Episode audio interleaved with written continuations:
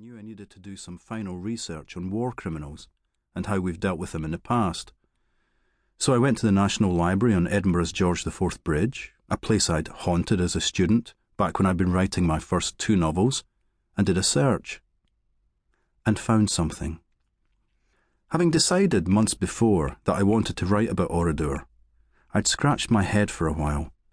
The sticking point was how could I do so from the point of view of Detective Inspector John Rebus? The answer came eventually. I would have Rebus investigate an alleged Nazi war criminal who's been living quietly in Edinburgh for 40 years or more. In this way, I could question the validity of prosecuting old men for the crimes of half a century before. Perfect, I thought. But that day in the National Library, I found information on an alleged war criminal, a real one, living quietly in Edinburgh.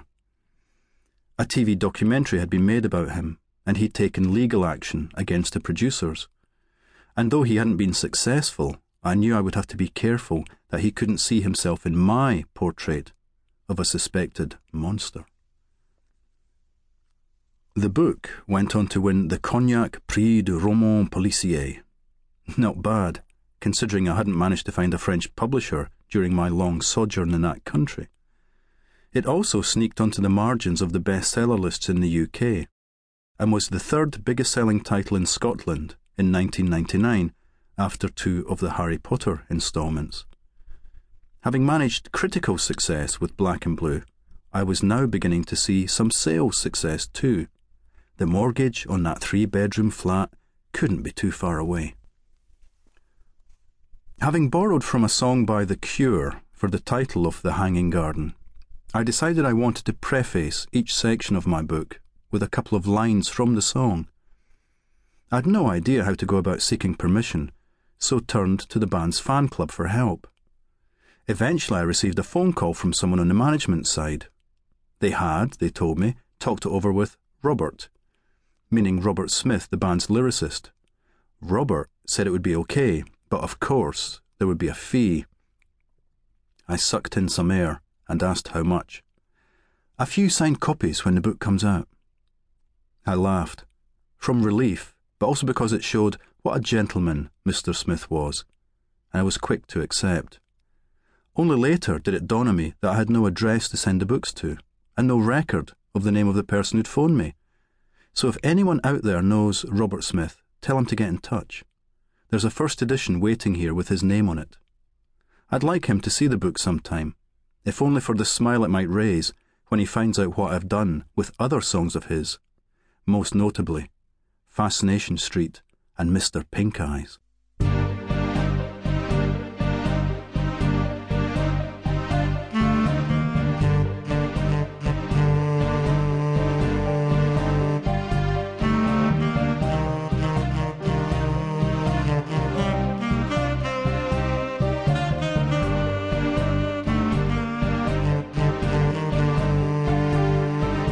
Hanging Garden, written by Ian Rankin, read by Bill Paterson.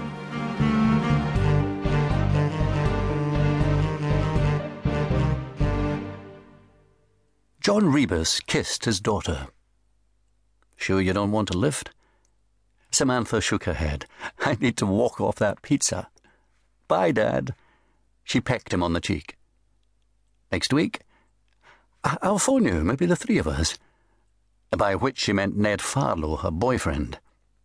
One final wave and she turned away, heading for a Guy Fawkes party. He didn't know nearly enough about her, this daughter of his, twenty four and independent, which was why he'd wanted them to meet for dinner. It had been a tortuous process, dates rejigged, last minute cancellations. Sometimes it was her fault, more often his. Even tonight he should have been elsewhere, Checking his watch, he saw it was nearly nine. But he wasn't going far. Edinburgh on firework night.